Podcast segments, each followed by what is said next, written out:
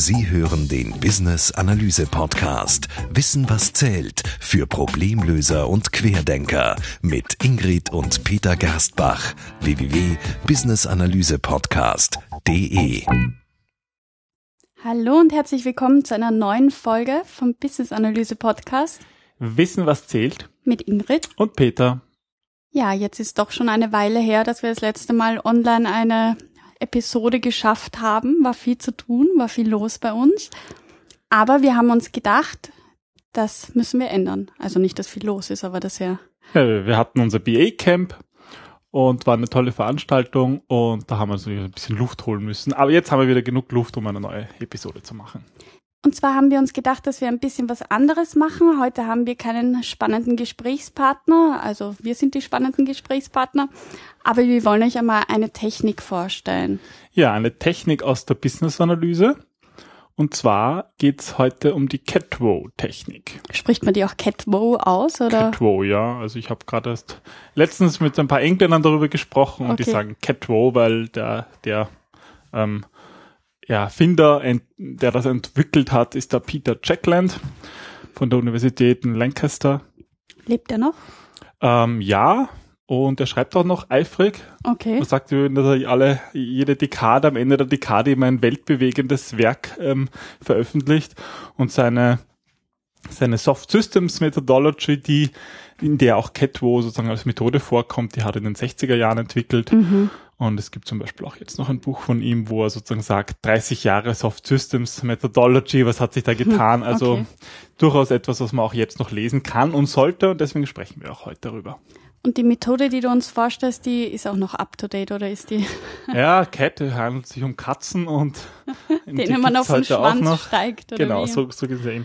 Na, also ja, absolut. Also Ursprung ist eben in der, in der Soft System Approach, Soft Systems Methodology und da geht es eigentlich darum, ausgehend von der Systemanalyse, also jetzt nicht unbedingt technische Systeme, aber einfach vom, vom Systemdenken, von der Systemtheorie, das halt, da unterscheidet Jack dann zwischen zwei Ansätzen. Hard System Thinking, wo man sich einfach die einzelnen Systeme und ihre Beziehungen anschaut, mhm. und Soft System Thinking.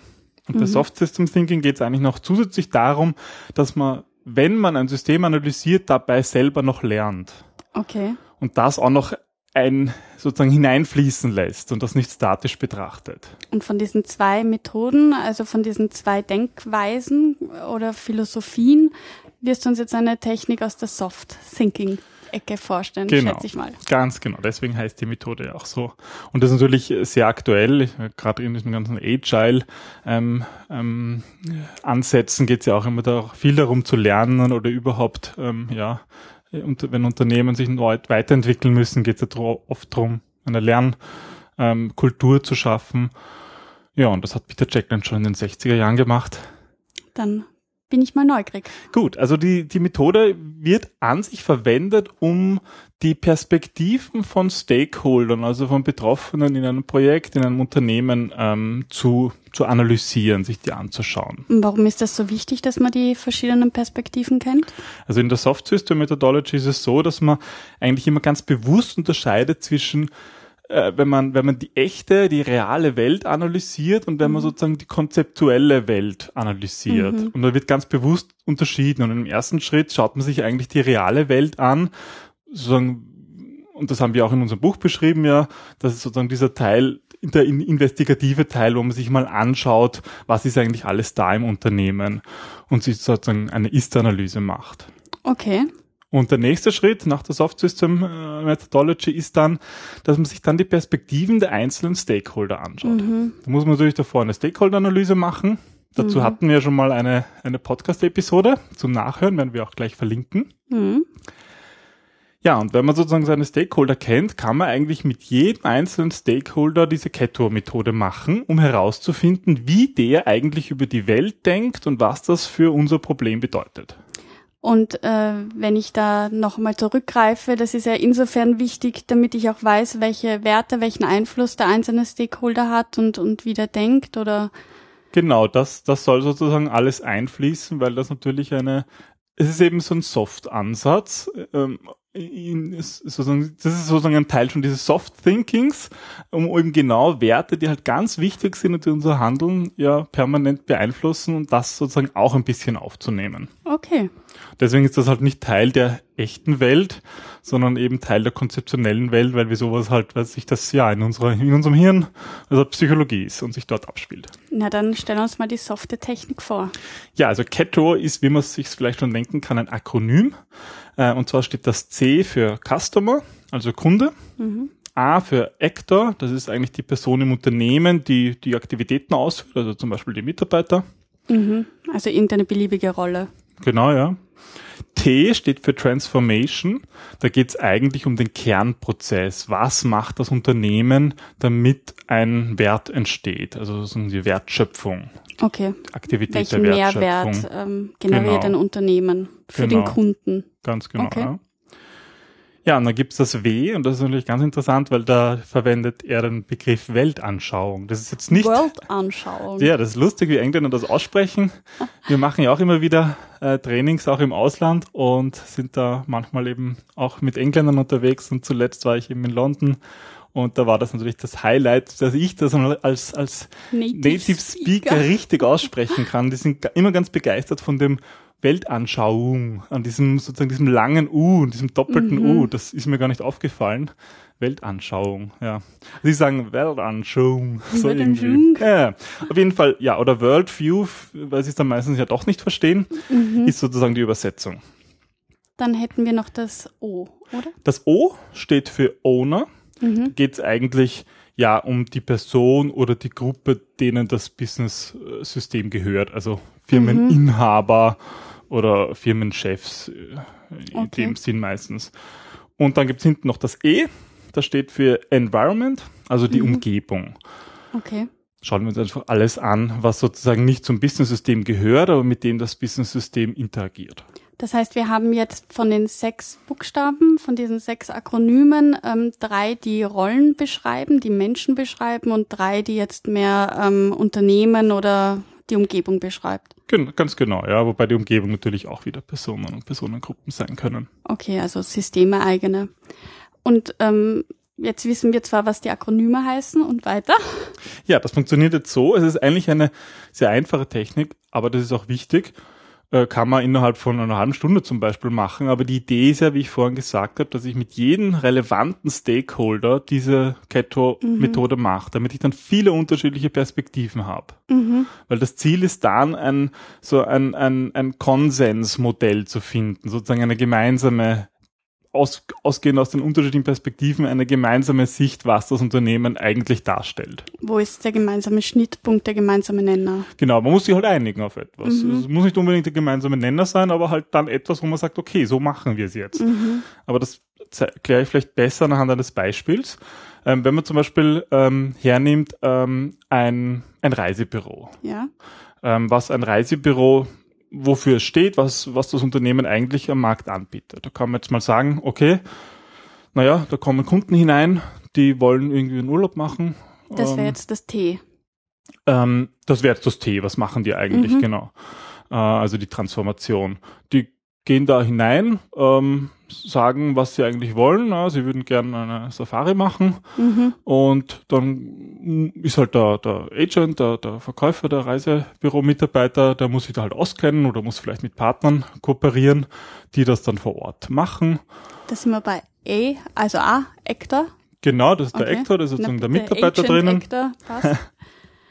Und dann ähm, das ist, wenn er zum Beispiel mit Partnern kooperiert, das wäre dann Environment, also die Mhm. Umgebung. Also sie brauchen vielleicht Partner vor Ort, um da eine Safari in Südafrika äh, oder wo auch immer zu machen. mhm. Und und so geht man halt durch die einzelnen, ähm, durch diese sechs Akronyme, durch die sechs Buchstaben durch und schaut sich an, wie jetzt die eine Person denkt über, ja, über das System, über das Problem. Und man beginnt nicht beim C, beim Catword, das ist das Fiese, sondern eigentlich in der Mitte bei der Weltanschauung. Mhm. Weil das ist eigentlich das Wesentliche. Da sind die Werte drinnen und damit muss man eigentlich beginnen.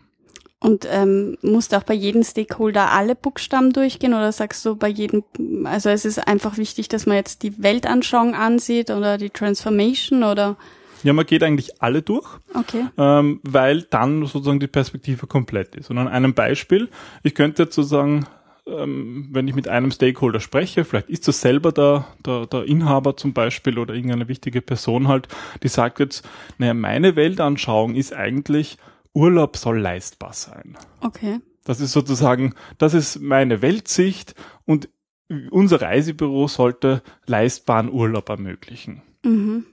Und dann, das bedeutet natürlich, dass dann, dass daraus alle anderen Buchstaben, die man daraus ableitet, damit in Einklang stehen müssen. Mhm. Das bedeutet für die Transformation natürlich, was ist jetzt wirklich die Wertschöpfung, damit der Urlaub eben leistbar sein kann. Wenn jetzt ein anderer sagt, naja, eigentlich mich interessieren eben mehr die Safari und, und, und Abenteuer und es ist ein, und Safari ist meine Weltsicht, ist, dass das ein einmaliges Erlebnis ist, das macht man einmal in der, im Leben, da kommt es eigentlich auf die Kosten nicht an, weil wann hat man sonst schon die Chance, ja, Wildtiere in, in der Umgebung zu sehen. Das wäre eine ganz andere Weltansicht. Und Da hättest du wahrscheinlich einen anderen Customer, also einen, der mehr, mehr schaut auf, weiß ich nicht, Luxus und dass er alles hat und ein abenteuerlustiger Mensch. Genau, und so definiert sich dann aus der Weltanschauung eigentlich den Kunden, den man anspricht.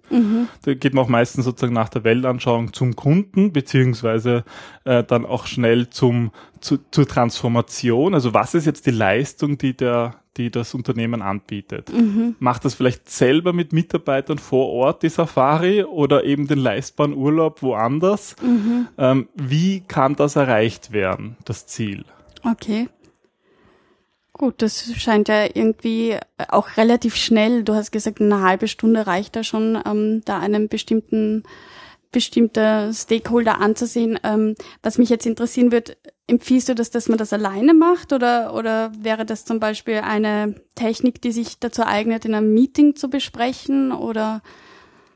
Also es geht beides und ich habe auch beides schon gemacht. Es ist einerseits eine nette Technik, um einfach mit diesen sechs Schritten, mit den sechs Akronymen einfach Interviews zu strukturieren, dass man sagt, okay, ich mache jetzt ein halbstunde, stündiges Interview mit meinen Stakeholdern, Einzelinterviews, One-to-One und gehe das einfach durch. Aber das Ziel ist dann natürlich dann auch dieses Konsensmodell zu bringen. Das heißt, das muss man dann präsentieren, den anderen, alle, die sozusagen mitentscheiden, dass man dann sieht, okay, der denkt an, an leistbaren Urlaub, der denkt an einmalige Safari. Hm. Das, das, das ist aber schon ein, ein wichtiger ähm, Wen sprechen wir ein an? wichtiger Schritt, das offensichtlich zu machen. Und das kann natürlich funktionieren, dass man das gleich in einer großen Gruppe macht. Okay. Aber es ist halt auch ein bisschen was Persönliches. Es geht eben um Werte und so. Und da ist, ist es manchmal leichter, im 1 zu 1 Gespräch das zu machen und dann erst im zweiten Schritt mit anderen das zu interagieren und das herzuzeigen, das Modell. Du bringst das ja, glaube ich, in deinem ähm, Training Grundlagen der Business-Analyse. Ähm, wann sollen Business-Analysten diese Methode einsetzen? Also ähm, was ich, was mich interessiert, welche Vorteile hat es? Also würdest du diese Methode ganz am Anfang einsetzen oder irgendwie, wenn du sagst, oh, wir haben eine Krise, wir müssen irgendwie agieren auf etwas? Oder wann sollte ein Business-Analyst diese Methode einsetzen? Also das ist auf jeden Fall eine Methode, die jetzt, sage ich mal, der strategischen Business-Analyse eher zugeordnet ist, also etwas, was früh am Anfang passieren muss. Ja, weil dadurch einfach ganz grundlegende Themen zur Sprache kommen. Es muss natürlich nicht immer so wie jetzt eine komplette Neuausrichtung des Unternehmens sein. Das ist halt eine sehr strategische Frage auch. Aber auch wenn es nur darum geht, zum Beispiel ein neues CRM-System einzuführen, gibt es auch eine Weltanschauung. Was soll denn dieses System eigentlich leisten? Oder was, wofür wollen wir stehen? Ist Kundenservice? Welchen Stellenwert hat das? Was ist unsere Weltanschauung zum Thema Kundenservice und Kunden generell?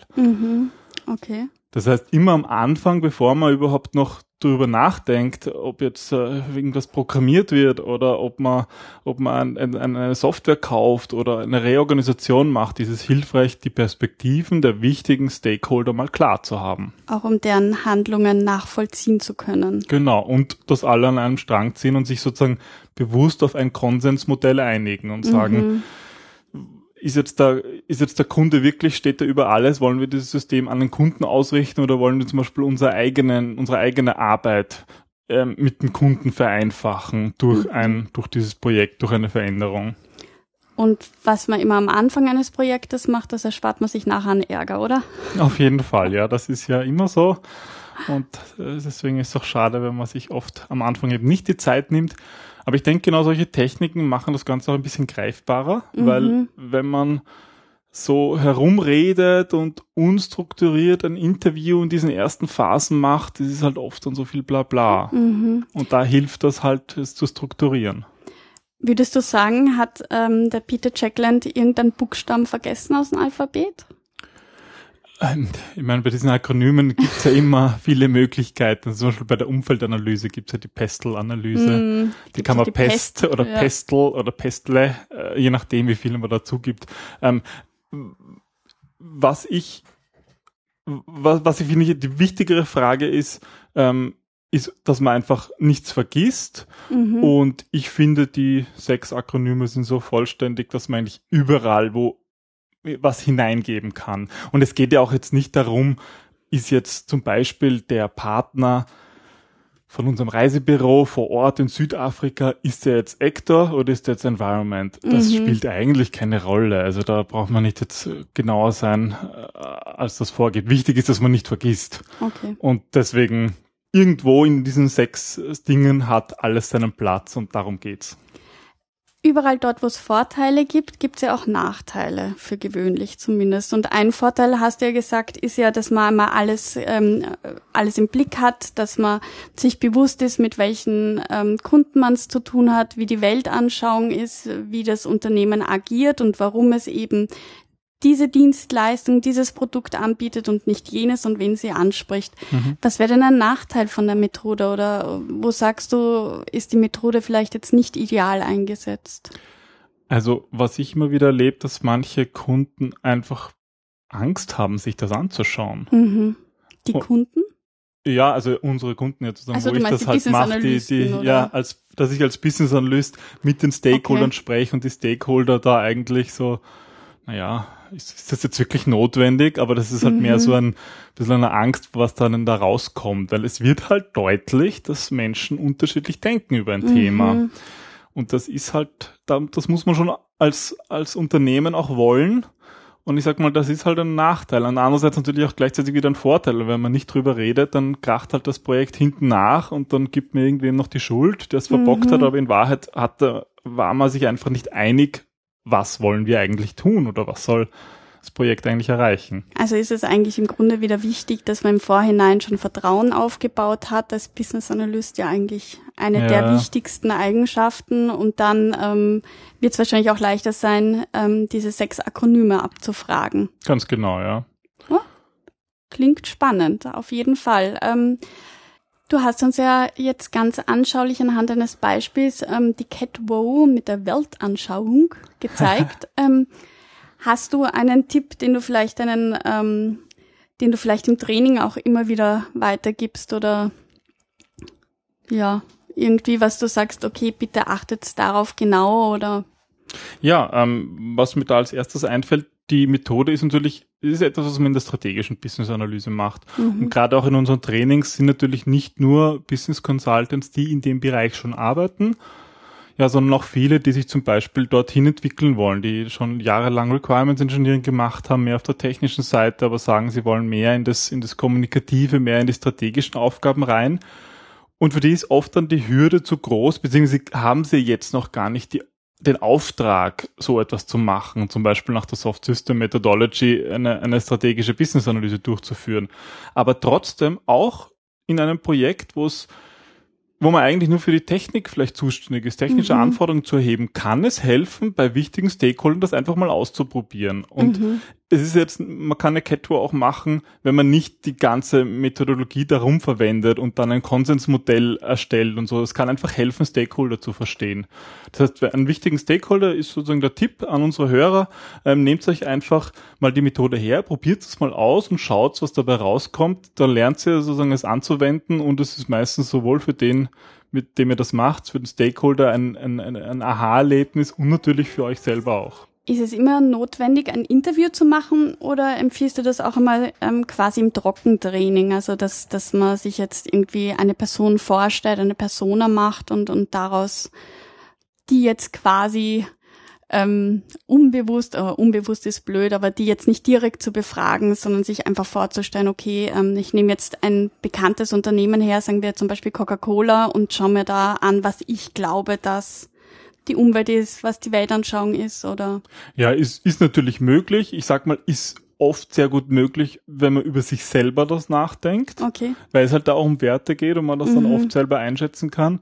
Bei anderen ist es halt dann immer auch ein bisschen ein Gerate und so wirklich die Aha-Erlebnisse hat man halt dann, wenn man wirklich auch Personen fragt. Das ist ja schon ein konzeptionelles Modell. Und wenn man sich jetzt in einem konzeptionellen Modell noch zusätzlich überlegt, was könnte jemand denken, dann ist es irgendwie konzeptionell zum Quadrat und das hat dann mit der Realität oft nicht mehr viel zu tun. Deswegen, ja, probiert es einfach mal aus, macht's es. Ähm, Übung macht den Meister Genau. und traut euch zu fragen, ist so der Tipp, oder wie? genau, das einfach mal anzuwenden, weil es wirklich eine spannende Einsichten gibt.